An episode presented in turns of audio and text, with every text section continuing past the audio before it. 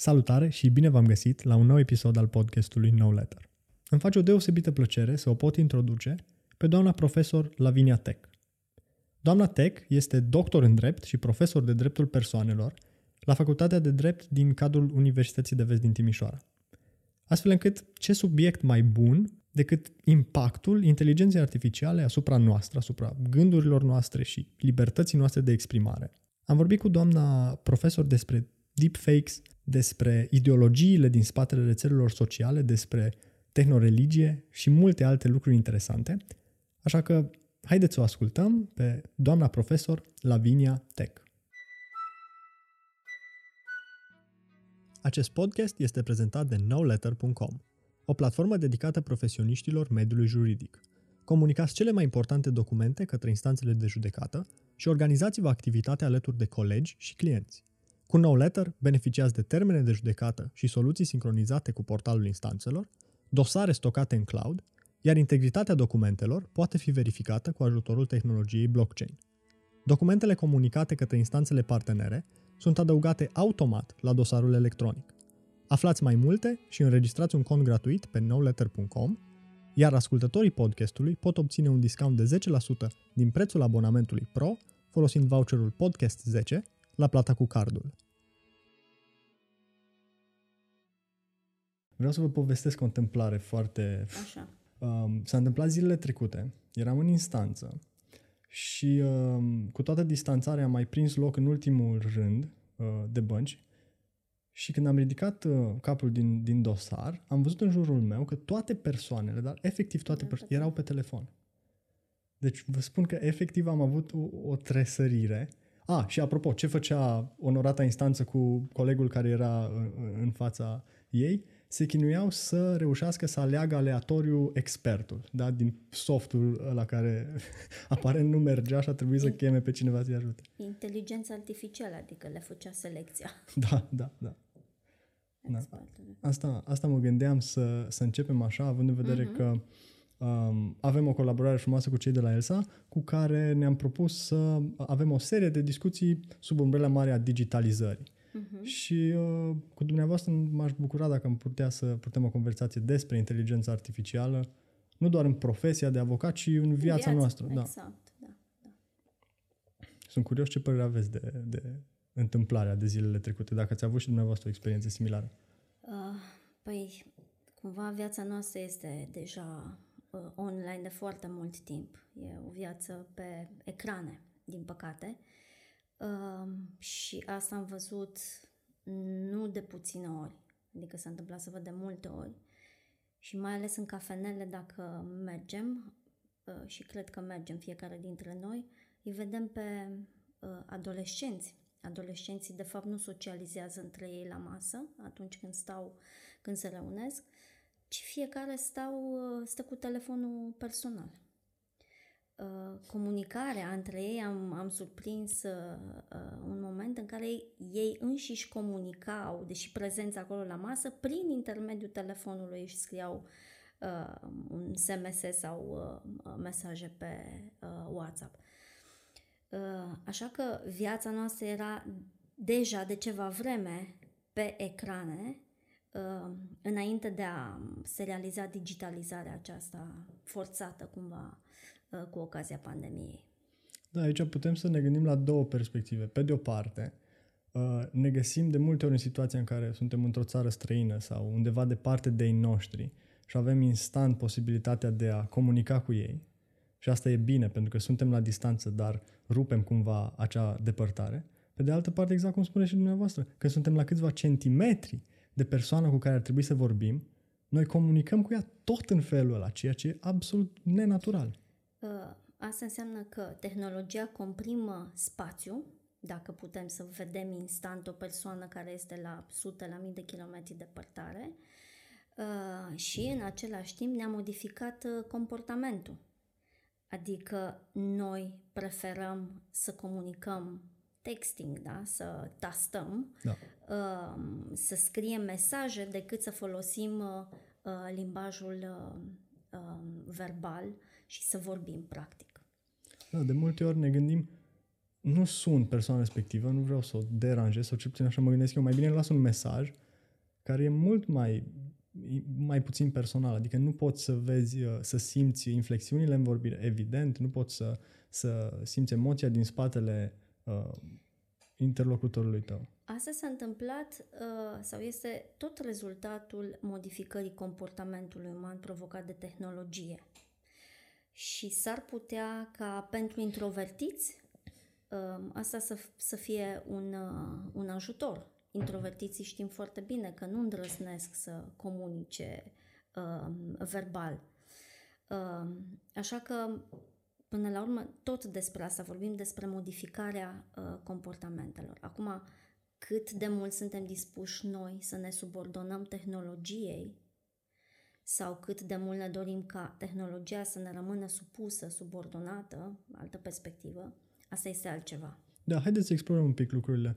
Pentru că îmi pun de multe ori întrebarea dacă e prea târziu să mai încercăm să ne, uh, cum să spun, să, să ne punem în fața algoritmilor ăstora care uh, ne ghidează toată viața în social media. Adică mai avem noi o șansă ca și oameni sau au devenit atât de puternici, atât de capabili, încât, uh, până la urmă, ce mai avem de făcut?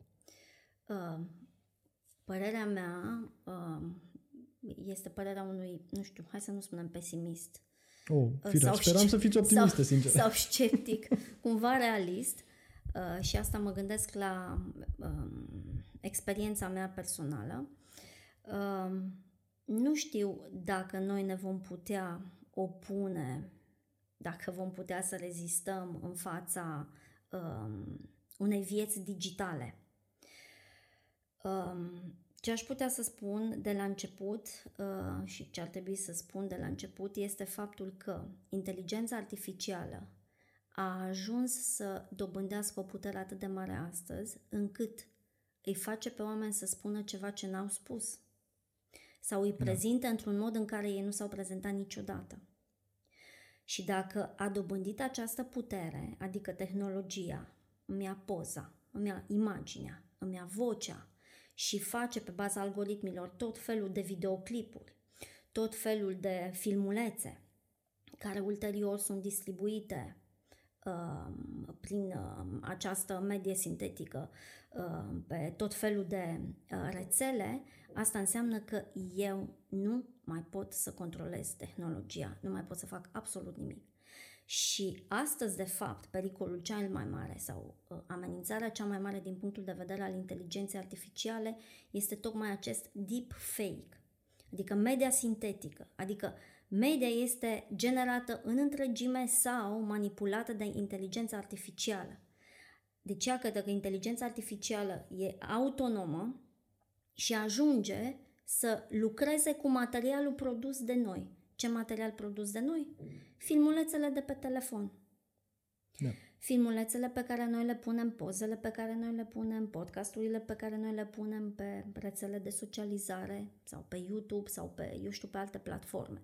Deci asta este marele pericol și atunci eu stau și mă gândesc cum mai putem noi să controlăm sau să, ne, să subordonăm tehnologia de vreme ce tehnologia este cea care îmi creează așa zisă realitate. Nu vedeți că ceea ce vedem pe ecrane, de fapt, pare atât de real, dar este ireal.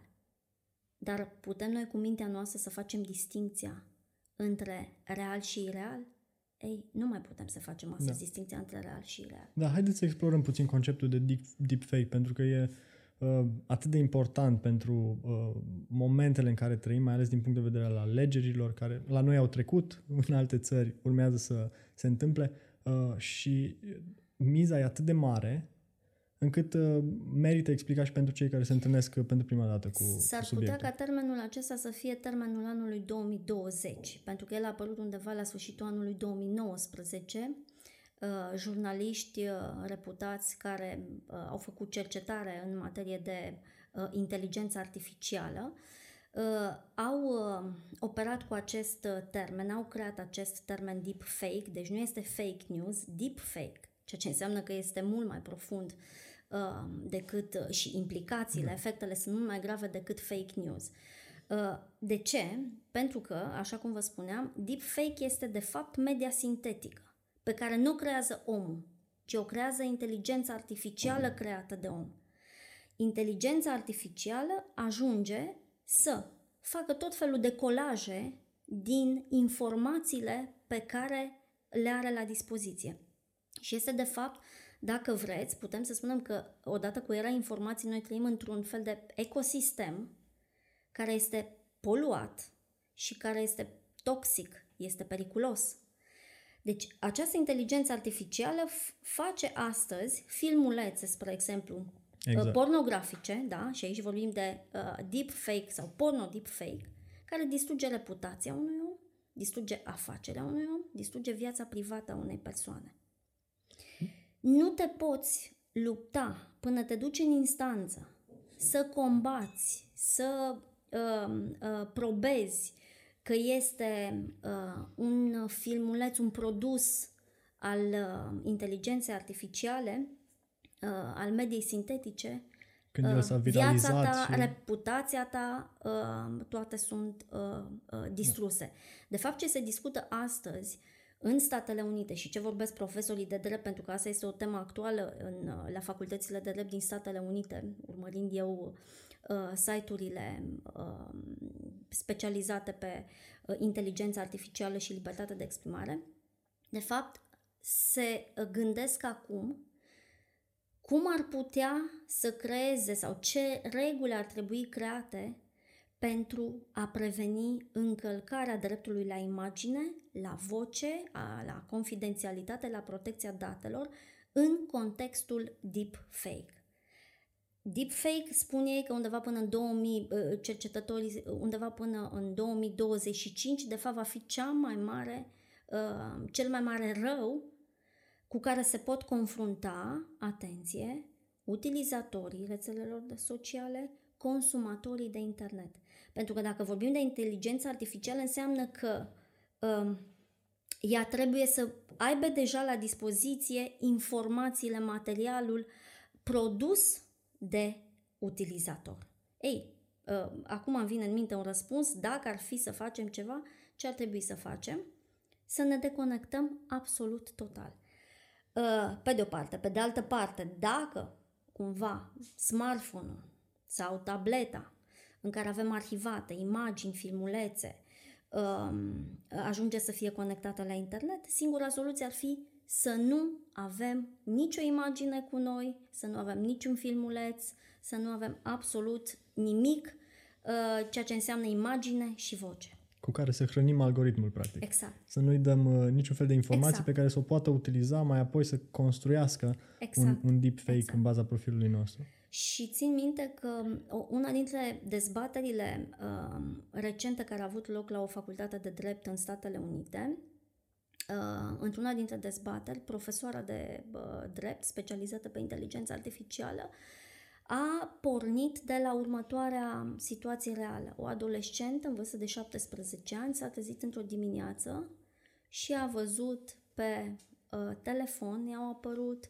uh, pe e-mail uh, pe e-mailul ei, pe pagina ei de Facebook, imagini și filmulețe în care uh, ea apărea în... Uh, practic erau uh, filmulețe pornografice.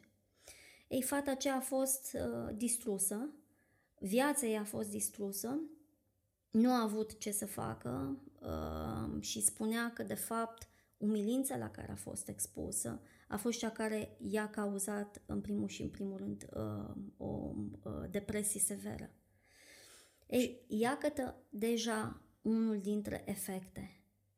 Uh, inteligența artificială îmi distruge reputația, dar odată cu reputația îmi distruge viața și așa se explică foarte multe decizii pe care le iau uh, unii și alții de a-și pune capăt zilelor, pentru că nu pot să trăiască cu um, oprobriu public, cu um, umilința la care sunt expuși. Gândiți-vă că uh, o astfel de situație uh, îți limitează accesul la internet, îți limitează accesul la un job, da? uh, uh, la carieră, uh, practic tot viitorul tău este determinat de un astfel de deep fake. Da. Um, aici putem să trecem ușor, ușor spre deplatforming. Putem să vorbim și despre conceptul ăsta. uh, mă gândesc la următorul scenariu. Deepfake-ul, când cineva concepe un deepfake în așa fel încât să-ți facă rău, ai un actor care acționează pentru a produce acea, acel rezultat, de a te scoate complet din uh, lumea socială, de a te discredita, de a-ți distruge reputația și așa mai departe. Apropo, Delia, cântăreața noastră, s-a confruntat recent exact cu, cu ceea ce spuneți dumneavoastră, cu un deepfake uh, exact. pornografic. Uh, pe când, dacă vorbim de deplatforming-ul clasic, el are loc atunci când uh, propriile cuvinte sunt cumva întoarse împotriva noastră. Tot ceea ce am spus noi vreodată rămâne undeva stocat și poate fi folosit ulterior, poate când ideologia politică uh, a vremii respective nu mai este conformă cu ceea ce noi am susținut acum 10 ani, acum 30 de ani sau cine știe când, și poate fi folosit exact în același uh, scop ca, ca un deepfake, să ne spulbere. Uh, da, aici uh, vorbim de arhivarea practic sau stocarea tuturor mesajelor noastre pe care uh, le-am dat cu diverse, nu știu, în diverse circunstanțe. Pot să fie conferințe arhivate, da? Pe, nu știu, pe înregistrări pe, de tip podcast. Da. Uh, pot să fie mesaje scrise prin care noi am răspuns la postarea unei persoane sau postări ale noastre pe rețele de socializare. Uh, și de curând am văzut că uh, unul dintre uh, mari gânditori ai timpului, uh, mari filozofi, uh, a fost uh, uh, interzis sau anulat la una dintre universități. Chiar ieri, alaltă era apărut știrea. Uh, pentru că în 2014, atenție, suntem în 2020, în 2014, da. uh, într-o comunicare pe Twitter cu o studentă, a, a, făcut, urm, a făcut următoarea afirmație. Persoana respectivă spunea că um, într-un moment consumase alcool, era sub influența alcoolului și fusese abuzată um, sexual. Ei, uh, profesorul i-a spus, păi nu este bine să consumăm alcool pentru că ar fi decredibilizată mărturia noastră uh, în cadrul uh, unui uh, eventual proces. De la acest mesaj s-a ajuns la concluzia că, de fapt, profesorul respectiv, filozoful respectiv, um, pune un, um, uh, eu știu, afectează siguranța, acel safe space da, da, da. al femeilor și că, de fapt, ar fi, ar fi un susținător al hărțuirii sexuale, al agresiunii sexuale. Uh, și atunci, universitatea respectivă a spus noi, uh, scopul nostru este să asigurăm un spațiu de securitate, de siguranță, acel safe space pentru studenți, motiv pentru care uh, după ce am văzut conținutul Twitter-ului uh, din 2014, am decis să anulăm invitația profesorului respectiv. Asta da. este un aspect.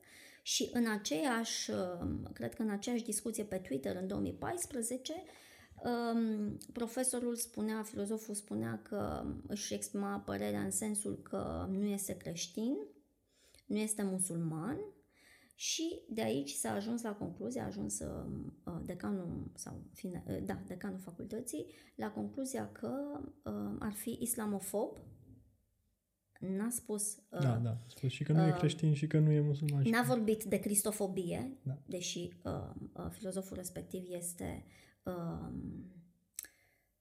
ateu, ateu declarat, da? Deci n-a vorbit de cristofobie, a adus în discuție islamofobia. A, dacă a dat dovadă de islamofobie, uh, ne pare rău, nu poate să um, își țină speech la, uh, sau nu poate să conferențieze la facultatea noastră, pentru că um, atentăm la siguranța studenților noștri musulmani.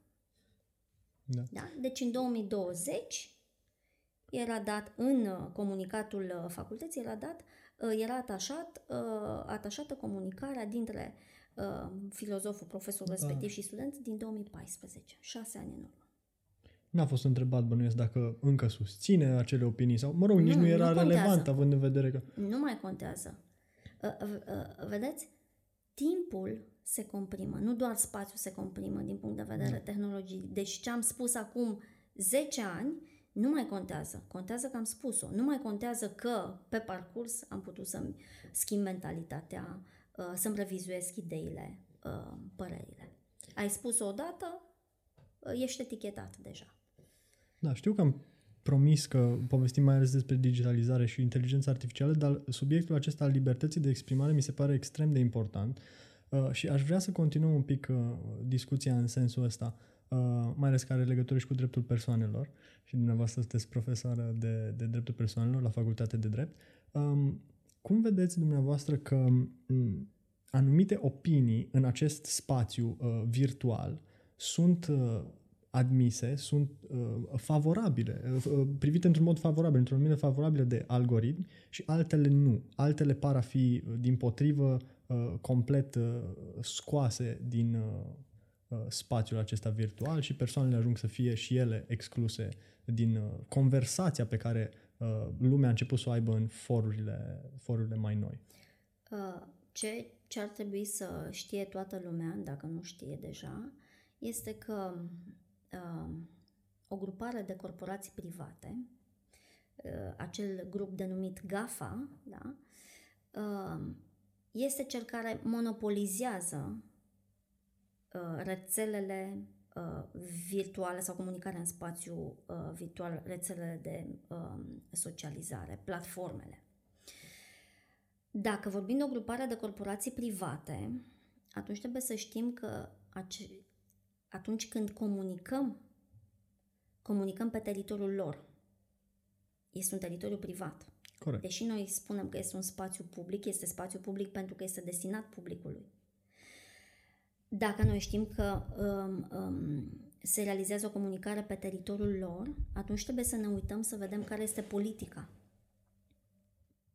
Și dacă în um, regulile lor de comunicare suntem informați că există anumite criterii în funcție de care se elimină conținutul, se blochează conturile, vorbim de uh, respectarea de forță obligatorie a unui contract. Corect. Numai că foarte mulți utilizatori nu citesc clauzele din contractul pe care îl încheie cu astfel de corporații. Da? Oamenii nici nu-și imaginează că se încheie de fapt un contract atunci când devin utilizatorul sau consumatorul serviciului sau uh, platformei respective. Uh, ce se întâmplă de ceva vreme cu GAFA? Uh, trebuie să știm că GAFA este, uh, da, dacă vorbesc Google, Amazon, Facebook, Facebook uh, ele sunt uh, orientate înspre o anumită ideologie. Și dacă vorbim de ideologii, avem ideologi. Și dacă avem ideologi, înseamnă că avem deja ținte clare. Da? Ce își propun ideologiile, ce își propun ideologi. Așa se explică uh, faptul că astăzi uh, pe Facebook, spre exemplu, sau pe Twitter, da? Facebook și Twitter, da uh, și YouTube uh, deplatformizează uh, sau elimină conținut, comunicare um, necorespunzătoare uh, criteriilor lor sau care, din punctul lor de vedere, încalcă uh, criteriile lor de comunicare. Iar dacă vorbim de ideologie, atunci sunt deja câteva um, direcții clare, evidente, afirmate, declarate uh, în, uh, uh, de aceste corporații. Uh, vorbim de libertatea de expresie în zona drepturilor minorităților sexuale, vorbim de libertatea de exprimare în zona uh, libertăți minorităților religioase, etnice uh, și apoi vorbim de uh, ceva vreme Uh, cred că anul ăsta am început de anul ăsta să ne confruntăm cu această treabă, libertatea de exprimare și rasa, culoarea. Uh, și atunci uh, noi trebuie să știm foarte bine ce ne dorim. Ne dorim să uh, ne supunem regulilor de comunicare stabilite de aceste corporații private sau nu. Așa că s-ar putea că atunci când anumite persoane se supără că au fost uh, blocate da, pe rețele de socializare sau conținutul uh, lor a fost eliminat, uh, să se supere degeaba. Vorbim de un contract. Da. Um, Facebook are chiar și un ghid și pentru a face un cer complet spre inteligența artificială. Uh, companiile acestea sunt puse în situația de a cenzura, de a controla un volum inimaginabil de informație.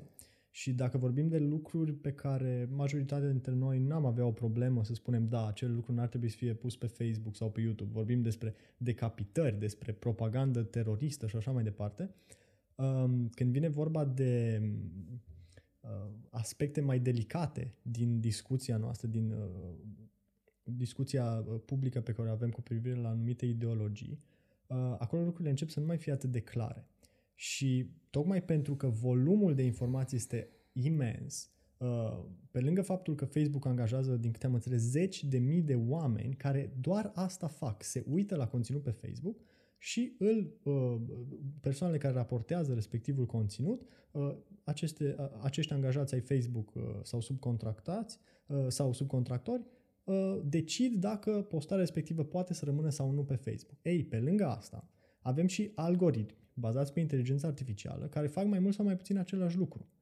Dacă au putut fi educați algoritmii respectivi să elimine uh, cu un procent uh, relativ uh, ridicat postări cu uh, decapitări și pornografie și așa mai departe, lucrurile nu stau la fel de uh, uh, nu, nu sunt la fel de clare atunci când vorbim despre um, promovarea anumitor uh, concepte uh, sau chestiuni din acestea care țin de Uh, modul în care pui virgula sau lucruri în acestea delicate și, de asemenea, trebuie să ne gândim că și algoritmii sunt educați tot în baza ideologiilor de care dumneavoastră povestiți.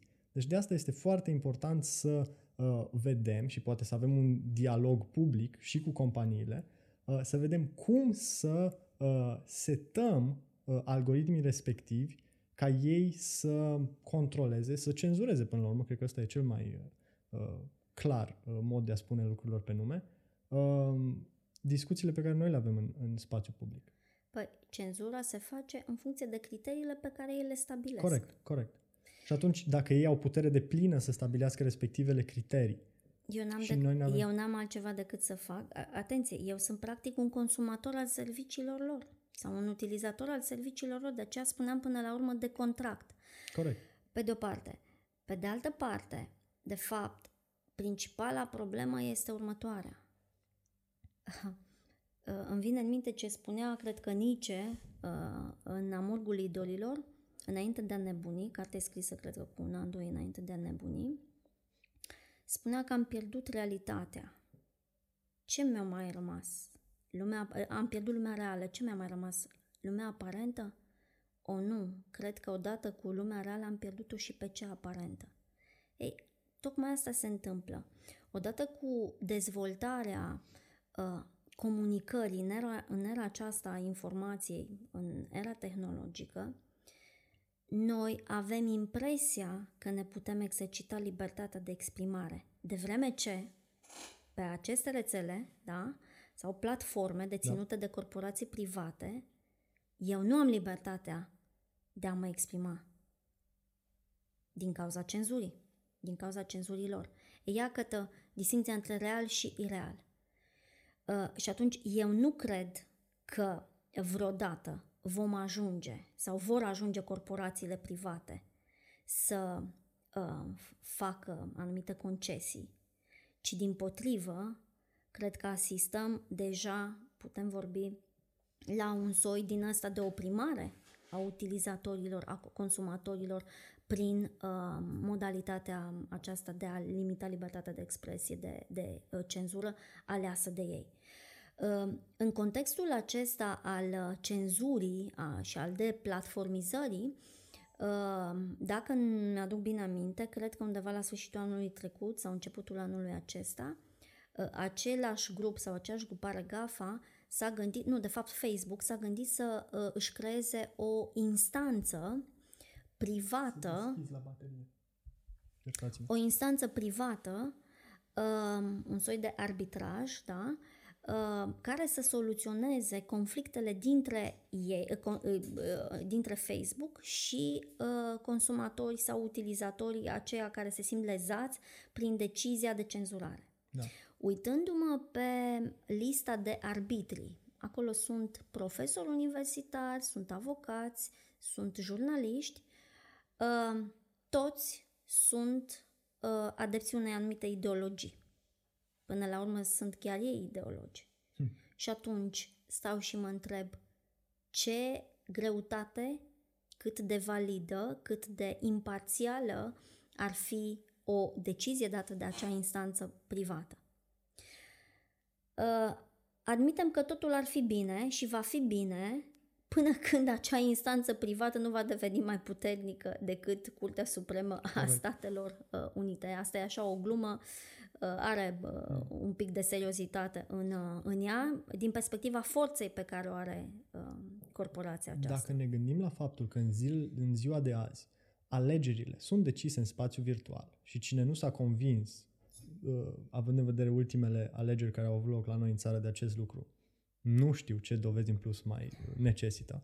Având în vedere acest lucru, cred că nu e departe ceea ce spuneți dumneavoastră, pentru că dacă discursul nostru ajunge să fie uh, într-o asemenea măsură modelat încât să tindă spre ideologia despre care vorbiți și alegerile sunt dictate de ce se întâmplă pe Facebook, de ce nu? La Curtea Supremă a Statelor Unite vor ajunge să fie numiți în funcție persoane care să susțină ce altceva decât respectiva ideologie. Uh, eu mă gândeam uh, la altceva când am făcut acea afirmație și anume mă gândeam că s-ar putea ajunge la un moment dat ca, iată, o astfel de instanță privată să da. fie da. cumva o instanță paralelă, da? Um, okay. În ceea ce privește componența Curții Supreme a Statelor da. Unite, acolo deja știm că lucrurile se despart uh, sau oamenii se despart da. sau se împart în două categorii, liberali și conservatori. Uh, Uh, asta înseamnă că vorbim tot de ideologie, vorbim de uh, dogmă, de aceea Curtea Supremă a Statelor Unite astăzi este unul dintre um, și va, vacantarea unui post uh, și da. nominalizarea uh, unei judecătoare conservatoare catolice. E în plin scandal uh, acum. Este în plin deci scandal nu... pentru că este clar că este o bătălie pentru Sigur. deciziile importante ale vieții americanilor. Păi este deci un nu eveniment. doar politic, ci și privat. E un eveniment, având în vedere raritatea momentului de a numi în funcție un judecător și, la... Și Donald Trump are trei deja, e a treia da, nominalizare, da, deci da, uh, da, aici e o miză extrem de mare pentru da. alegerile din state. Dar revenind la influențarea alegerilor, dacă vorbim de alegeri electorale, ca să, uh, să delimităm cumva de conceptul de alegeri personale, da, care vizează viața noastră de zi cu zi, eu mă gândeam, uh, uitându-mă, nu urmăresc uh, știrile la televizor, recunosc că televizorul e așa mai mult un element de decor sau dacă merge, merge, nu știu, da. merge pe muzică. Um, mă, mă uitam aseară, este o dispută acum legată de niște imagini dintr-o sală unde sunt voturi, unde niște oameni manevrează, manipulează un sac cu voturi. E, scot un sac, aduc un alt sac. Acum stau și mă întreb, cum se verifică autenticitatea acelei imagini? Când, deja, tehnologia sau da. inteligența artificială îmi creează, asta vă spuneam de ne acel deepfake, deepfake, creează automat, se creează imagini. Spre exemplu, știați că există imagini, chipuri umane create de inteligență artificială care nu există? Corect. Oameni care nu există.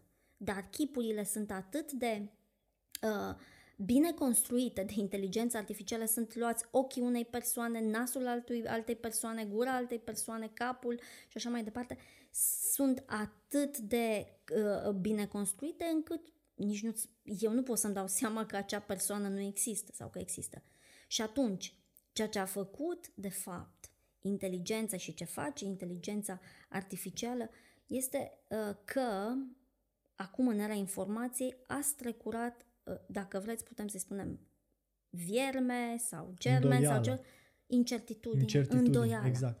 De nu ce? mai știm care este Asta adevărul. înseamnă că eu trebuie să fiu foarte circumspect la ce văd și ce aud, pentru că ce văd s-ar putea să nu fie real, s-ar putea să fie fals și ce aud de asemenea.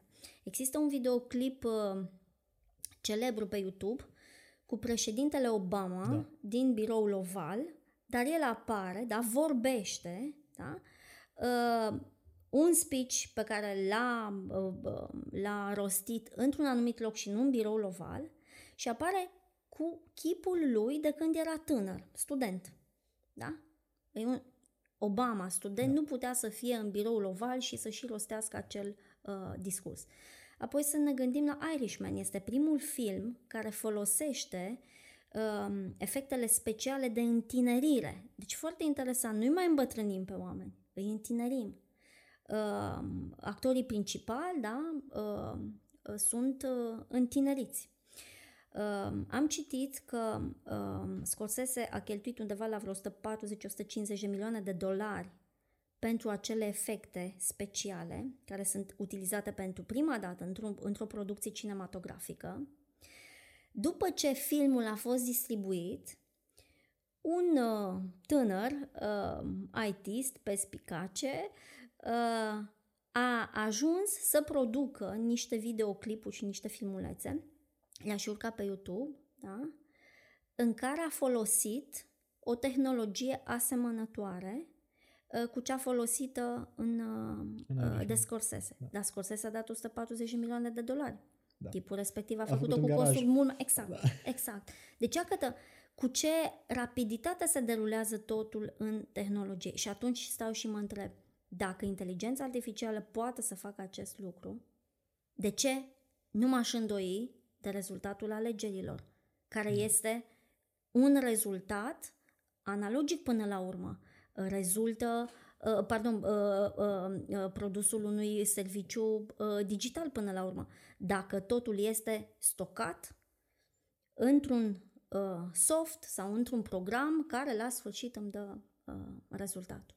Ei, iată acest germen sau vierme de incertitudine, de îndoială. Uh, uh, cred că asta ne va măcina și uh, poate că uh, ar trebui să ne gândim ce s-a întâmplat atunci când a apărut fonograful sau aparatul de fotografiat, fonograful. Da. Păi atunci când, și acum, uh, dacă noi înregistrăm o persoană, da, avem uh, înregistrată vocea bunicii sau a bunicului. Bunic sau bunică uh, ce-a decedat de mult timp. Eu pe cine ascult? Ascult vocea unei persoane vii sau decedate? Am o fantomă sau nu? La fel imaginile, filmulețele. Am uh, făcut, uh, am captat imaginea unei persoane care a decedat și a unei persoane care se află la sute de kilometri distanță de mine. Ce am văzut eu? Văd o persoană vie dacă mă uit acum sau o fantomă? Deci, așa trăim astăzi, de fapt, că noi nu știm persoanele care sunt da. în videoclipuri, imagini, Nici nu voci. știm Există, nu dacă există. sunt reale. Au spus sau nu au spus așa ceva? Au făcut sau nu au făcut ceea ce mi-arată filmulețul? Da. Și atunci e uh, cumva un soi de schizofrenie, dacă vrei, cu care noi începem să trăim. Și nu știu cum ne-am putea uh, apăra împotriva acestei boli. De aceea, uh, lupta astăzi este pentru acest sau cum să prevenim, de prevenit nu cred că se mai poate preveni, cum să ne apărăm, cum să rezistăm împotriva deepfake-ului. Și, uh, cum spuneam, uh, se discută tot în, uh, în mediul academic astăzi în Statele Unite că cea mai mare amenințare uh, este acest porn deep fake, la care se pare că sunt expuse mai mult femeile decât bărbații. Uh, și dacă mi-aduc bine aminte, chiar uh, inventatorul uh, www, war, uh, uh, web, World Wide Web. așa, uh, a și făcut la un moment dat uh, o, sau a dat un avertisment, um, a spus că um, îngrijorarea lui um, vizează tocmai femeile, fetele, adolescentele care vor fi expuse la um, astfel de, uh, de uh, situații.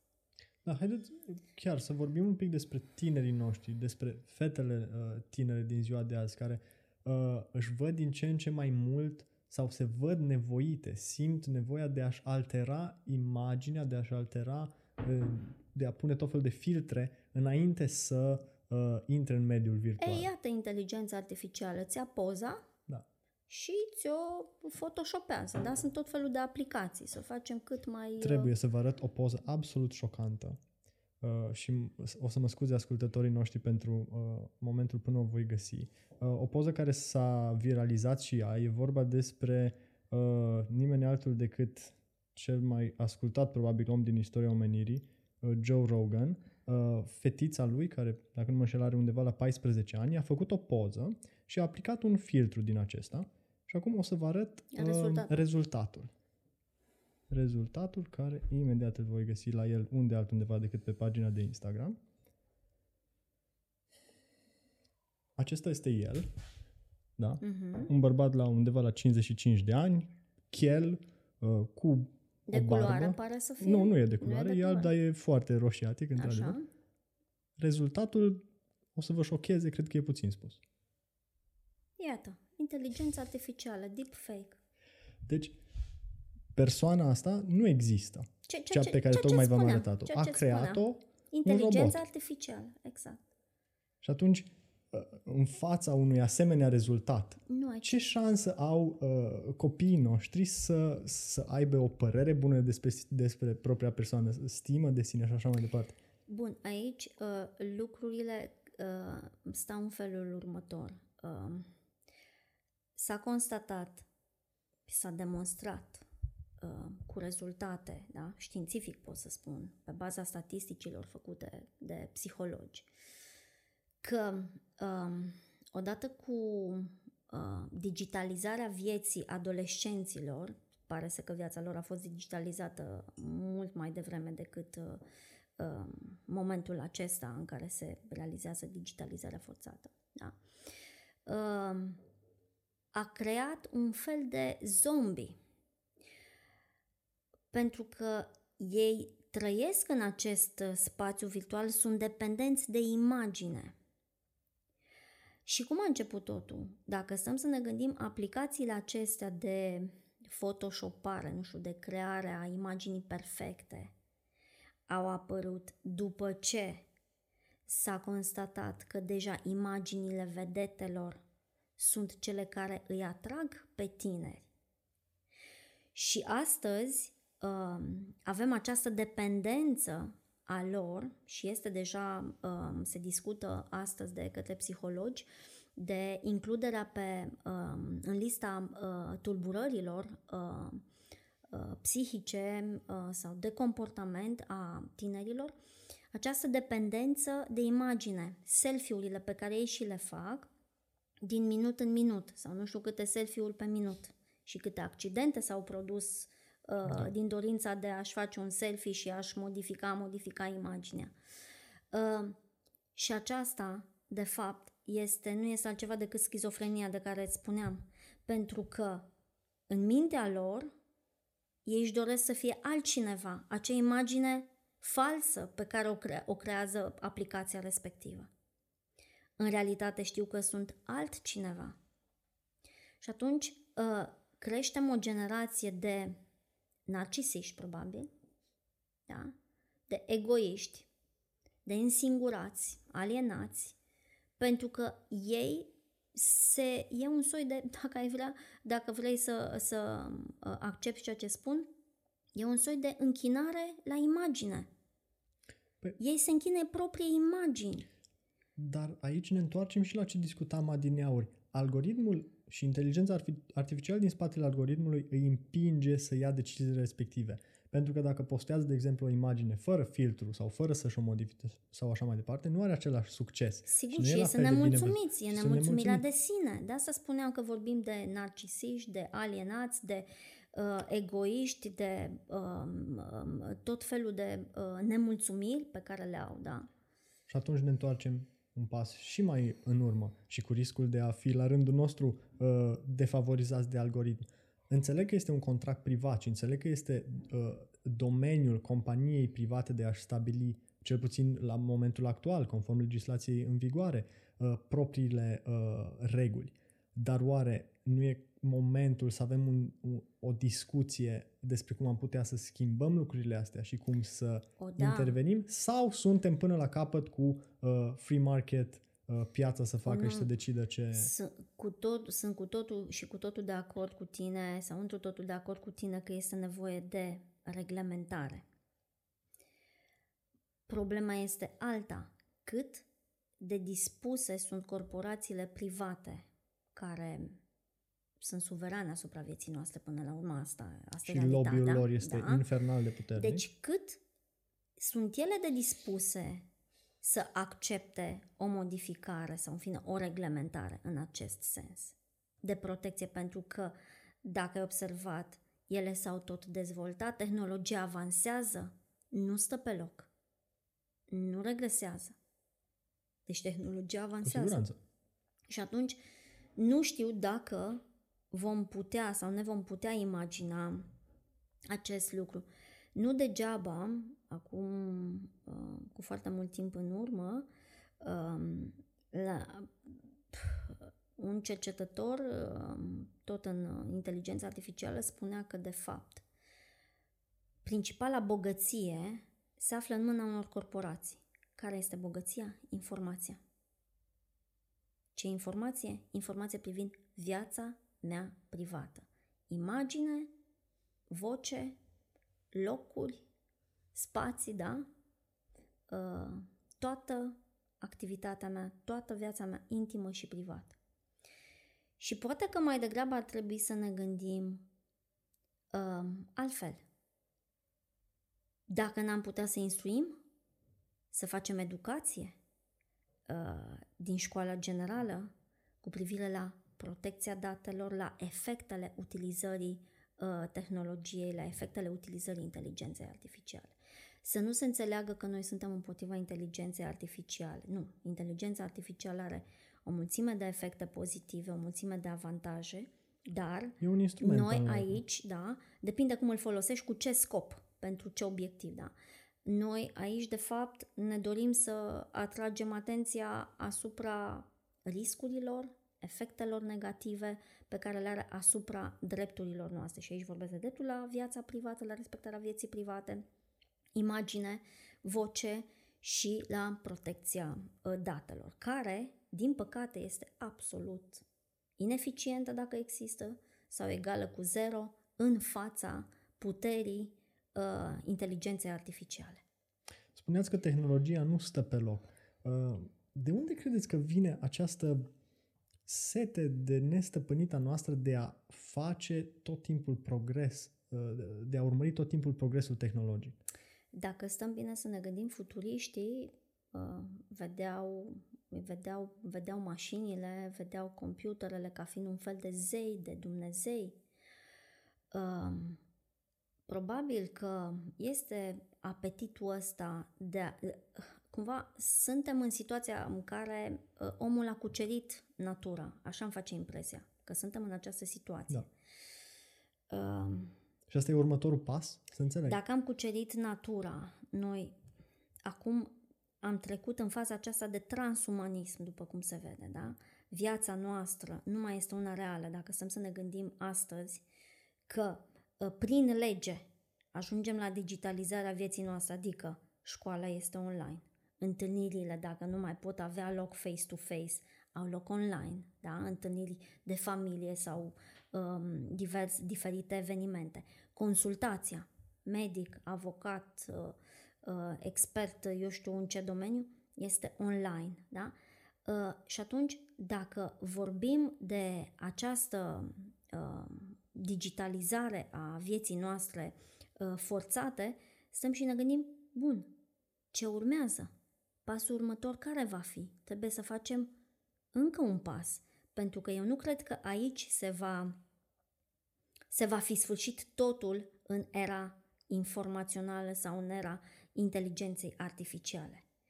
Uh, probabil că următorul pas va fi uh, utilizarea roboților în mod masiv în fabrici, în uzine. Probabil că va fi uh, desfințarea uh, banilor lichizi.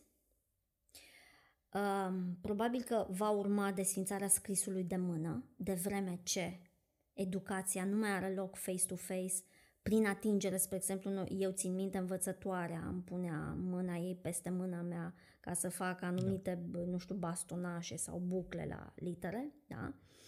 Uh, dacă totul este prin intermediul mașinii, prin intermediul uh, unui calculator, atunci de ce mai am nevoie de scrisul de mână?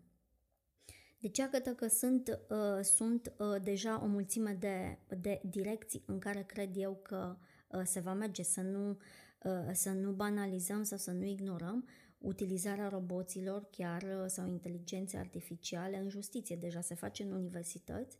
Stau și mă întreb câte posturi de secretare vor mai exista de vreme ce vom avea softuri care vor, manageri, vor manageria sau aplicații prin care se vor, uh, cu ajutorul cărora uh, se vor manageria relațiile cu studenții, nu știu, rezultatele um, evaluărilor lor, ale profesorilor și așa mai departe. Adică um, faza aceasta în care ne aflăm este doar o fază intermediară și nu se, va, nu se va fi sfârșit totul aici. Numai că um, s-ar putea ca asta să se întoarcă și deja vedem că se întoarce împotriva omenirii. Um, și mi-aduc aminte de cartea lui C.S. Lewis, Desfințarea omului, un eseu scris undeva prin 1941, cred că, sau 42, când spunea, era un fel de avertisment pe care îl dădea C.S. Lewis, că um, probabil bătălia se va sfârși atunci când omul va fi cucerit uh, natura și cum? Prin programatori. Și ce vor face acei programatori? Programatorii respectivi vor spune că binele este ceea ce ei spun că este bine, răul este ceea ce ei spun că este rău. Vorbim și nu vorbim despre IT-ști uh, când ne referim la programatori. Vorbim A, despre acei oameni care... Uh, ideologi până ideologi, la urmă, cei exact, care implementează. Cei care ne programează exact, pe noi. Cei exact, care ne exact, exact nu vreau să fac o trecere prea bruscă, pentru că vreau să vorbim și despre tehnoreligie, un concept pe care am uh-huh. auzit uh, că l-ați folosit la un moment dat într-unul dintre uh-huh. interviurile dumneavoastră. Aș vrea mai întâi, pentru că ați menționat de, de secretare și de cum pot fi automatizate anumite procese în uh, universități, de exemplu, dar nu numai cu siguranță. Um, motoul celor de la UiPath, pe care cu siguranță uh, îi cunoașteți, cei care se ocupă de automatizare, cerebra companie uh, română care a spart uh, orice Uh, bariere. Um, motoul lor este construim roboți pentru ca oamenii să nu trebuiască să fie roboți. Sunt curios ce părere aveți des, despre Interesant uh, motoul ăsta. Eu cred că noi suntem niște roboței deja de foarte mult timp, da? Uh, până la urmă om, și omul este o mașină. Vrem să uh, uh, acceptăm asta sau nu? Suntem mașini, vrând nevrând, acolo ajungem. Uh, dar în momentul în care am un robot care face munca pe care o făcea un om până nu de mult, da. Da? înseamnă că vorbesc de această armată de roboți care ne poate invada. Evident, nu în sensul, nu folosesc aici sensul propriu de a invada. Da? Nu o să uh, vedem noi o da. invazie da. de roboți. Nu ne gândim uh, la Terminator.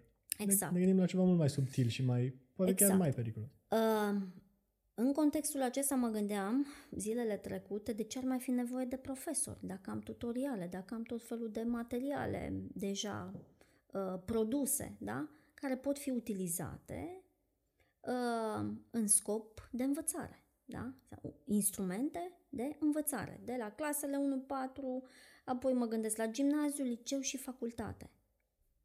Și iată cum putem să vorbim uh, și de periclitarea locurilor uh, de muncă.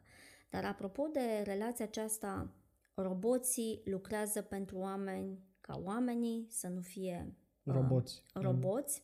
Vorbim despre acele tascuri repetitive, acele tascuri care sunt îndepărtate cumva, sau ne-ar, mi-ar place să cred că sunt îndepărtate de, de uh, ce ar trebui oamenii să facă, așa nume, să fie creativi, să încerce să-și găsească și să-și urmeze uh, Uh, propria personalitate și interese și așa păi mai departe. nu mai putem să vorbim de uh, creativitate, uh, de vreme ce noi am ajuns în situația, mi așa mi se pare că am ajuns în situația ca emoțiile, stările noastre uh, sufletești, uh, trăirile, viața noastră să fie subordonată unui robot. și să ne uităm de câte ori ne uităm noi pe telefon cum e vremea. Uh, ce întâlnire am, câți pași am făcut, uh, cum uh, arăt, ce scrie ziarul respectiv, ce s-a mai întâmplat și așa mai departe. Da? Deci câtă libertate de acțiune și de gândire mai am eu în contextul în care sunt, de fapt, sclavul tehnologiei. Eu mă consider un sclav al tehnologiei, nu un stăpân al tehnologiei. Pentru că tehnologia aceasta ne guvernează, ne place sau nu ne place să credem sau acceptăm, din păcate ne guvernează viața. Și eu mă uit, spre exemplu, sunt mai uh, temperamentală și dacă uh, cineva reacționează sau are un anumit, uh, nu știu, o anumită idee, un anumit comentariu, o anumită postare pe o rețea de socializare, nu folosesc decât una singură, Facebook, imediat am tendința să răspund. Imediat, absolut imediat. Conștientizez uh, emoțiile destructive cu care mă confrunt, dacă un comentariu, spre exemplu, nu știu, uh, ar fi uh, um, ar viza persoana mea da, da. sau, da? Apropo de egoism și narcisism. Um, și există, deci m-am confruntat cu, uh, cu un val de emoții uh, negative, da, destructive și mi-am dat seama, wow, o mașină îmi provoacă mie stări emoționale. O mașină mă subordonează pe mine. Pentru că totul pornește de la uh, creier. Uh, și culmea este că acum ajungem să trăim o viață din asta fără trup, fără sânge, da? fără uh, viață, de vreme ce edu- uh, educația, de vreme ce activitățile noastre uh, se desfășoară exclusiv uh, online. Cumva, uh, asta este un, un regret, uh, dacă este să mă gândesc așa la, pe care l-aș avea odată cu uh, trecerea timpului, faptul că ne uh, dezumanizăm. Cumva de aici am plecat cu, cu discuția, dacă ți-aduce aminte la început, ai început cu sala da. de judecată, da? da? da. Faptul că ne, ne dezumanizăm. Distanța are rolul ei. Chiar citeam aseară în dilema un comentariu foarte, un articol foarte interesant despre rolul distanței. Distanța te poate ajuta să-l descoperi pe celălalt, da? Dacă comunicăm pe mail, uh, e o corespondență de-a lungul timpului, nu știu, o lună, două, trei, că este vorba de o relație personală, că este vorba de o relație profesională, îl descoperi pe celălalt, deci are rolul ei. Dar, în același timp, în condițiile în care distanțarea se face separat, iar um, uh, tehnologia este instrumentul care vrea să substituie apropierea fizică, eu de asta mă tem. Mă tem că ajungem la această dezumanizare, la alienare, la uh, însingurare. Pentru că totul este fals, să fim uh, sinceri. Totul este fals. Acea viață nu este reală. O viață dusă prin intermediul ecranelor, o comunicare uh, ce se uh, derulează, ce se desfășoară exclusiv prin intermediul ecranelor. Ce putem să facem în perioada asta în care parcurgem o perioadă de criză în care pare că nu avem alternative, pare că ok, canalele acestea de comunicare nu sunt ideale, însă sunt tot ce ne-a mai rămas. Asta, ce... este, a, asta este, dacă vrei, cumva efectul pozitiv sau uh, un uh, avantaj Uh, la prima vedere. Dar dacă se va permanentiza, da. pentru că eu stau și mă întreb serios, odată făcute atâtea investiții în digitalizare, oare vom mai da noi înapoi? Tehnologia nu adică, a dat adică- niciodată înapoi. Adică infrastructura asta care se creează acum da. va fi aruncată la gunoi sau cum o vom folosi așa odată da, la mare 50 de ani? Uh, adică feeling-ul meu este că acum noi chiar trăim o resetare, o digitalizare forțată, o digitalizare despre care cei care au citit, cei care au fost familiarizați, au fost înștiințați uh, de-a lungul vremii de uh, diversi cercetători, diversi oameni vizionari, da? Doar că cred că nimeni nu, nu-și imagina că se va produce cu ajutorul unui, așa zis, virus sau a unui virus, da? Da, a, a fost un, un pretext, ca să nu-l numim altfel, care probabil ne-a împins câteva da, de asta zeci spun că de ani. digitalizare forțată. Da, deci da, ceea ce n-am vrut, extraordinar ne-am de opus sau am abrupt. rezistat, da, dintr-o dată, asta este alternativa pentru a-ți duce viața mai departe. Viața uh, privată, viața uh, profesională, uh, viața uh, publică. Credeți că acești programatori despre care am vorbit... uh, Despre care Adina, uh, zice da. C.S. Lewis, el a Despre care folosit zice C.S. termenul ăsta, da? În 1942, foarte interesantă perspectiva lui. Da. Scuze-mă că te-am întrerupt. Asta mă gândeam. Credeți că acești programatori uh, care, mă gândesc că asta era intenția lor, să ne îndrepte spre digital, uh, haideți să nu mergem într-atât de departe încât să ne gândim că însuși virusul a fost uh, uh, de la punctul zero conceput pentru a se întâmpla așa ceva. nu dar că nu vrem cu să ne sigura- catalogheze Nu, lumea nu, nu. uh, drept conspiraționiști. Nu vrem să se întâmple asta, dar Inclusiv această Eu- chestiune este discutabilă astăzi din perspectiva deepfake. corect. O teorie ține de conspirație sau nu? Poate fi calificată sau nu conspirație. De asta ține de o altă sferă um, a, a, sau un alt uh, topic, da? Da. Nu, dar nici nu e cazul să mergem într-atât de departe, pentru că mie mi se pare că e cât se poate de clar că indiferent de situație vor exista persoane care să profite de pe urma acelei situații sau să uh, existe oportunități noi. Nu, nu mi se pare că e ceva controversat lucrul ăsta. Și mă gândesc că, acum iarăși, oportunitatea virusului de a împinge digitalizarea, da, de a accelera, de a, a face procesul cât se poate de brusc, uh, a fost un moment pe care acești programatori cu siguranță l-au speculat uh, la maxim. Da, și hai să mergem un pic mai departe și să facem următorul raționament. Dacă toată activitatea noastră este pe teritoriul unor, unor corporații private, cine controlează activitatea noastră? Acele corporații. Cine are controlul, are puterea. Da? Control și putere. Ok, și aici chiar am putea merge un pas și mai departe, ce vorbeam despre tehnoreligie. Tehnорeligie, Haideți să- tehn- tehnototalitarism, pentru că dacă tehnologia Da. îmi stabilește regulile da? vieții după care să vorbesc, după care să acționez da? Uh, și sunt sancționată în funcție de încălcarea regulilor, da? eu trebuie să mă supun uh, unui uh, uh, conducător sau unui controlor uh, care nu este altceva decât tehnologie sau inteligență artificială. E drept, deținută de o corporație privată. Dacă vorbim de tehnoreligie, uh, stau acum să-mi aduc aminte, a da, autorul conceptului inteligență artificială, am un lups, în lapsus acum la ceea ce privește numele, dar știu că el a fost, uh, a spus în felul următor, că mașinile au credințe. Wow! Ok. Iată cum s-a modificat conceptul de credințe. Noi știam că um, o credință ține de starea spirituală internă a unui om. Dacă o mașină are credință, înseamnă că deja a modificat conceptul.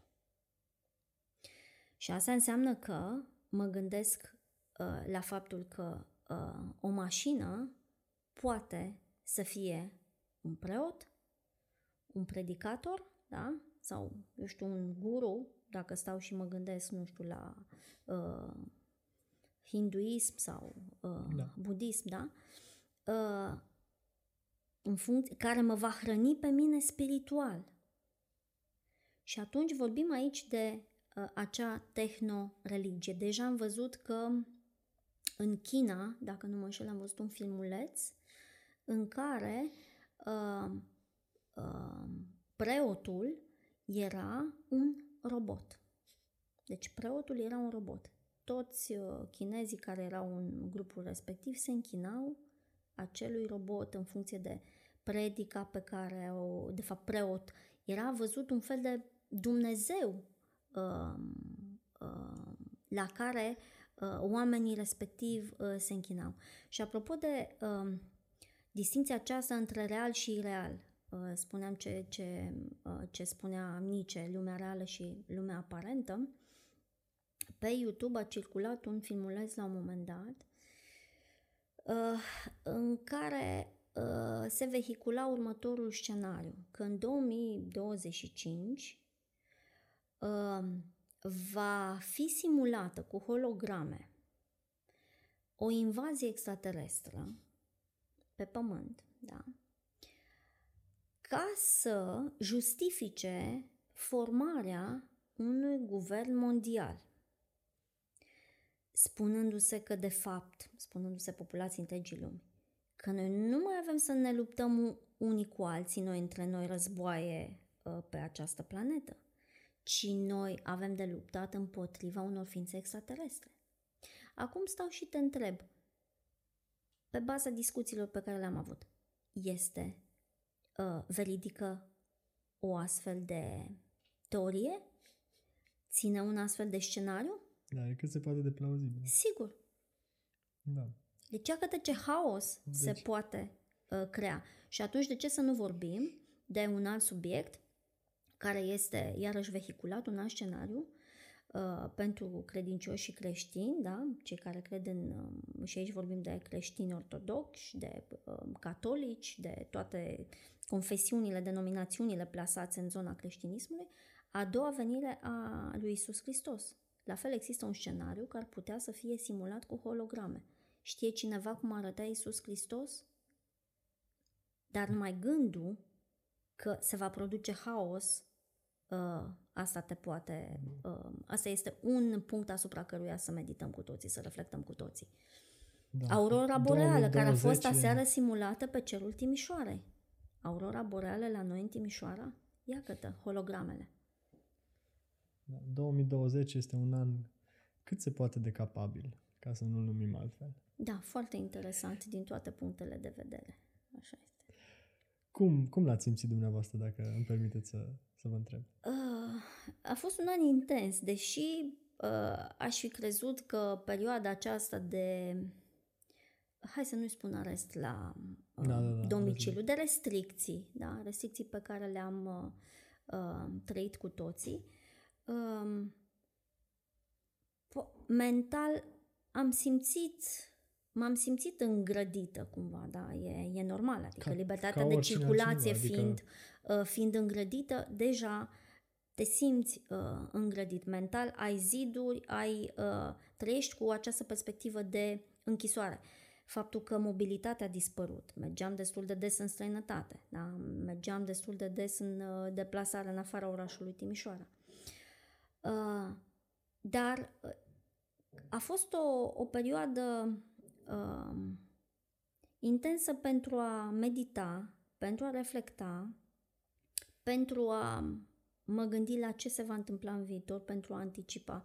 Cumva uh, îmi plac lucrurile astea, sunt pasionată de viitor, de tehnologie, deși eu sunt total atehnică, uh, dar la nivel de informație, de cunoaștere, asta m-a, m-a pasionat.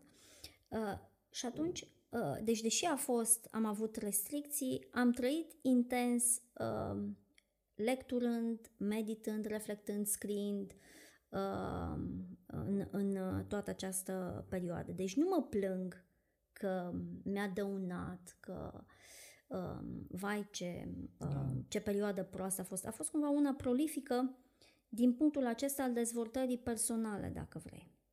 Din punctul de vedere al businessului, cred că Uh, și în avocatură, la fel ca în toate uh, businessurile, uh, uh, se resimt uh, efic- efectele uh, restricțiilor. Și cumva acum uh, am, ne-am confruntat cu un alt gen de probleme juridice legate de acele incidente sau evenimente care apar într-un contract. Da? E forță majoră, este impreviziune, ce facem, modificăm, adaptăm contractul, reziliem, desfințăm, restituim prestații, uh, avalanșă de uh, probleme, de solicitări de consultații în uh, materia aceasta, în special a contractelor și mai ales în zona Horeca. Da, da. Apropo de forța majoră, cred că acea secțiune din cadrul contractelor uh, cumva de mult uitate Aruncate, de către da, juriști. cumva în derizoriu. Exact. Niciodată nu se va mai face aceeași greșeală. Da. Așa este. Așa da, și da. este. Așa da, și da, este. Uh, va suna ușor impropriu, dar v-ați întors la catedră cu ocazia începerii noului an universitar. O, da, asta e o experiență interesantă pe care am, uh, am avut-o, ca să vezi că nimic nu e întâmplător. Uh, tot am avut în minte să, pe, pe garaj, să f- facem o mansardă acasă, cumva un corp independent de uh, clădirea unde uh, locuiesc și acum, cred că acum 2 ani, uh, am construit mansarda. Mm. Și anul acesta am conștientizat ce alegere bună am făcut, pentru că biroul meu de profesor s-a mutat în mansardă, o mansardă pe garaj, da? Și am avut grijă ca întotdeauna când, uh, și studenții pot să confirme asta și să văd asta în înregistrările cursurilor, să am un, uh, uh un decor uh, așa cald, uh, cumva încercând să însuflețesc uh, cursul, atmosfera și vizual, nu doar uh, la nivel uh, uh de discurs. Uh, și mai mult decât atât, mi-am păstrat obiceiul de a mă aranja de a mă prezenta impecabil în fața studenților, deși eu făceam câțiva pași din da, casă da, da. până în mansardă, da? Uh, pe de altă parte, dincolo de ecran se vede doar, se poate vedea doar imaginea mea de la brâu în sus sau doar uh, capul. Dar mă gândeam, wow, ce să fac? Mă, mă comport ca și cum uh, m-aș duce la facultate. Mi-a lipsit însă, mi-a lipsit uh, uh, interacțiunea, uh, mi-a, mi-a, mi-a lipsit însuflețirea aia pe care o simți în anfiteatru, din, uh, în uh, relațiile personale, în întâlnirile personale pe care le ai cu studenții. În pauză ați văzut că studenții, dacă ți-aduce aminte, studenții da. vin și îl întreabă pe profesor. În timpul cursului are loc un dialog pe coridor uh, uh, la fel, deci mi-a lipsit asta și m-am uh, confruntat cu următoarea modificare de comportament în timpul cursului.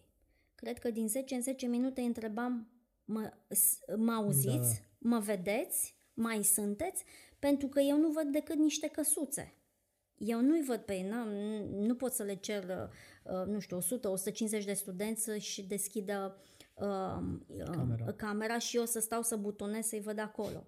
Și atunci senzația mea era la un moment dat că vorbesc singură, de una singură. E extrem de frustrant. Da? Ehm, apoi, ehm, cred că și știu asta, că studenții de ceva timp, ehm, anumite generații, au probleme de comunicare verbală. Apropo de cum ne modifică da, da. telefonul sau inteligența sau tehnologia, cum ne modifică comportamentul se exprimă extrem de ușor în scris, dar foarte greu oral. Și atunci, dacă la cursurile face-to-face aveam de fiecare dată studenți care adresau întrebări, în mediul online nimeni nu mai întreabă nimic sau foarte, foarte rar. Și atât de frustrant să stai ca profesor, ai impresia că se derulează un monolog. Da? Deci da. nu-mi place, recunosc, nu-mi place uh, activitatea de predare online, mi se pare mult mai solicitantă, la fel li s-a părut și colegilor mei, am crezut că este doar uh, o impresie sau doar părerea mea, dar și colegilor mei li s-a părut mult mai solicitant. Uh, așa că nu sunt adeptul formei de învățământ online și mai este ceva. Acum noi urmează să evaluăm, uh, cred că se va face o evaluare să vedem dacă eșecul pe care l-au înregistrat candidații la examenul de intrare în profesie de avocat, anul acesta, vorbim de promoția 6%. aceasta, da, este, sau acest rezultat, da. este, a fost influențat de educația online sau nu? Da. Nu știu de ce, la prima vedere, impresia mea este că a fost afectat de uh, educația uh, online. Deci, nu sunt adepta, nu-mi place educația online, îmi doresc din tot sufletul să revenim la normal, să am contact cu uh, contact direct cu, uh, cu studenții. Mă bucur, mă bucur să, să aud părerea dumneavoastră.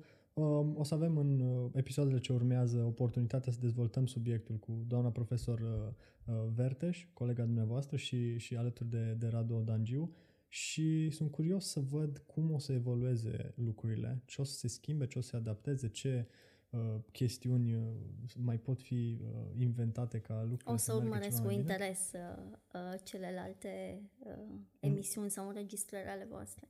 În același timp, pentru că na, lumea poate că o să creadă că eu sunt adeptul digitalizării cu orice preț, sincer să fiu, în ceea ce privește educația, cred că educația online e probabil cel mai rău lucru care s-a întâmplat Așa învățământului uh, vreodată. Uh, sunt multe lucruri care pot fi făcute bine în online, cred, și de asta salut faptul că a- ați uh, conștientizat că cei care vă privesc sunt interesați nu doar de ceea ce spuneți, ci și de ambientul în care spuneți, Poate dacă doriți, cu mare plăcere vă putem ajuta cu, cu sfaturi pentru microfoane sau lumini sau ceva ca uh, mesajul pe care îl adresați uh, studenților să fie cât mai uh, clar uh, auzit de către ei și să fiți cât mai bine văzută, pentru că, așa cum știți, în mediul online, uh, atenția e de 3 secunde, dacă exact. ai pierdut-o, exact. s-a dus și, și nu mai recuperezi. Chiar asta și spuneau studenții că um, abandonează foarte ușor um, cursul online, da, nu-l mai urmăresc, sunt distrași, au alte activități, mănâncă, se uită la Sigur. televizor, pentru că nu pot să își mențină atenția asupra cursului um, online. Sigur. Și atunci dacă nu pot să-și mențină atenția asupra cursului sau la un curs online, cu ce rămân? Pentru că ei probabil, din păcate, și mi se pare absolut firesc să se întâmple astfel, asociază cursul online cu orice alt video pe care îl urmăresc pe YouTube. Nu întâmplător, vloggerul celebru Shelly, poate da. ați auzit având în vedere Este noi, mult mai urmărit își decât începe, orice alți... Uh, își începe videourile cu Salutare, eu sunt Shelly și în vlogul de astăzi vom vorbi despre... Ei, imaginează să fie un profesor așa, da? Salutare, am venit da. să vă, astăzi vă vorbesc despre da, cu tare, da, cu tare. Da, noi da. nu suntem obișnuiți. Un profesor nu poate să facă uh, așa, adică activitatea de predare, nu asta înseamnă. Recunosc însă că dacă vom rămâne în această variantă de învățământ online, probabil că noi va trebui să ne reformatăm, să ne modificăm concepția uh, referitoare la uh, activitatea de predare, să o uh, revizuim, uh, să ne uh, adaptăm, deși recunosc, mie personal mi este foarte greu. Da. Până la urmă aici este și întrebarea. Cum vedem că stau lucrurile? Uh, se vor desfășura astfel pe termen lung? Asta, asta e noul mod? Sau sperăm și încercăm să revenim la, la o normalitate? Uh, și eu sunt de acord cu dumneavoastră aici. Deci, uh, Nimeni nu poate să spună când vom reveni la normal. Experții au spus în 2021, acum ultima informație am văzut-o, alți experți, în fine, asta e o altă problemă, dar dintr-o Cine dată, experți? dintr-o dată au venit experți în criza sanitară, nu mai uh, este loc de nimic altceva și ne guvernează experții, da? Uh, acum am văzut că undeva până în 2022 spuneau, da, au revizuit, până la sfârșitul lui 2022, aia înseamnă încă 2 ani de um, online. Asta în condițiile în care nu apare vreun alt virus care creează o altă pandemie și care ne va mai ține în uh, online. Deci nimeni nu poate să spună. Dar, după cum uh, am afirmat, văzând investiția care s-a făcut în infrastructură și să fim clari, uh, cei mai mari câștigători în această vreme de pandemie au fost corporațiile uh, care dețin uh, tot ceea ce înseamnă uh, online. Da? Uh, Google Meet, Zoom, uh, Facebook, uh, Instagram și uh, celelalte companii, Amazon și așa mai departe. La un uh, moment dat am văzut că Zoom valora mai mult decât toate companiile de aviație din Statele Unite la un și loc. Și a crescut, i-a crescut da. uh, cifra de afaceri. Da. Imediat, din cât am văzut undeva la o lună după declararea uh, pandemiei. De aceea spun, mari câștigători sunt cei din uh, cei care sunt proprietarii tehnologiei sau inteligenței uh, uh, artificiale. Ei, odată făcute aceste investiții de către uh, autoritățile publice, dacă vorbim uh, și de către, până la urmă, și de către actorii privați, de corporații, să nu uităm că uh, activitatea corporațiilor private a trecut uh, uh, online, da? Uh, atunci refuz să cred sau uh, cred mai puțin într-o revenire rapidă decât um, uh, într-o um, continuare a activității noastre în online. Uh, și atunci asta înseamnă că rămânem la condiția aceasta cumva de zombie electronic. Ca să nu încheiem astfel, sper, da. o să încerc să vă pun o întrebare care să ducă pe o notă optimistă. Așa, te rog. Mai ales pentru că ați spus că ați meditat uh, asupra mai multor lucruri în perioada asta. Uh, cum vedeți dumneavoastră că o să se întâmple lucrurile în, în viitorul nu foarte îndepărtat? Să sperăm. Uh, sunteți optimistă cu privire la prognoza experților, între ghilimele, de 2022 și că lucrurile o să fie... Deci eu nu sunt expert, n-aș putea da. să spun din punct de, nimic, absolut nimic din punctul de vedere punctul al, crizei, uh, da. al crizei uh, sanitare. Da. Uh, dar uh, eu cred că, uh, așa cum spuneam, uh, vorbim de o resetare a societății la nivel mondial, la nivel global, macro, și o resetare a uh, individului, da? Uh, pentru că viața noastră de acum încolo nu va mai fi așa cum a fost până în anul 2020. Doamne profesor. A fost o mantră pe care am auzit-o. Am, uh, n-am crezut că așa va fi. Țineți minte, așa ni s-a spus. Nimic nu va mai fi ca înainte, da? N-am crezut-o mult timp, dar acum, după o anumită perioadă de timp, încep să cred că vorbim de digitalizarea completă a vieții noastre, de Uh, viața noastră în mediul uh, online, de uh, o existență, nu știu, transumanistă, de o existență din aceasta pur și simplu virtuală, electronică. Așa că vă mulțumesc că m-ați invitat aici face-to-face și a fost o atmosferă caldă și am simțit cumva însuflețirea și pasiunea în discuție. Mă bucur din suflet. Chiar apreciez că ați dat curs invitației și noastre și abia aștept să, să reluăm subiectele astea pentru că mi se par nu doar de actualitate, ci și că nu, nu știu dacă le vom putea epuiza, așa că cu siguranță o să avem și alte Succes vă doresc! Vă mulțumim din și suflet! Și chiar invităm oamenii să, să citească articolele dumneavoastră pentru că sunt foarte interesante și uh, pe, pe aceleași teme de discuție pe care Mulțumesc. le-am avut-o și azi. O zi minunată adresăm Asemenea. ascultătorilor noștri. Salutare! Acest podcast este prezentat de nowletter.com, o platformă dedicată profesioniștilor mediului juridic. Comunicați cele mai importante documente către instanțele de judecată și organizați-vă activitatea alături de colegi și clienți. Cu NoLetter beneficiați de termene de judecată și soluții sincronizate cu portalul instanțelor, dosare stocate în cloud, iar integritatea documentelor poate fi verificată cu ajutorul tehnologiei blockchain. Documentele comunicate către instanțele partenere sunt adăugate automat la dosarul electronic. Aflați mai multe și înregistrați un cont gratuit pe nowletter.com, iar ascultătorii podcastului pot obține un discount de 10% din prețul abonamentului Pro folosind voucherul Podcast 10 la plata cu cardul.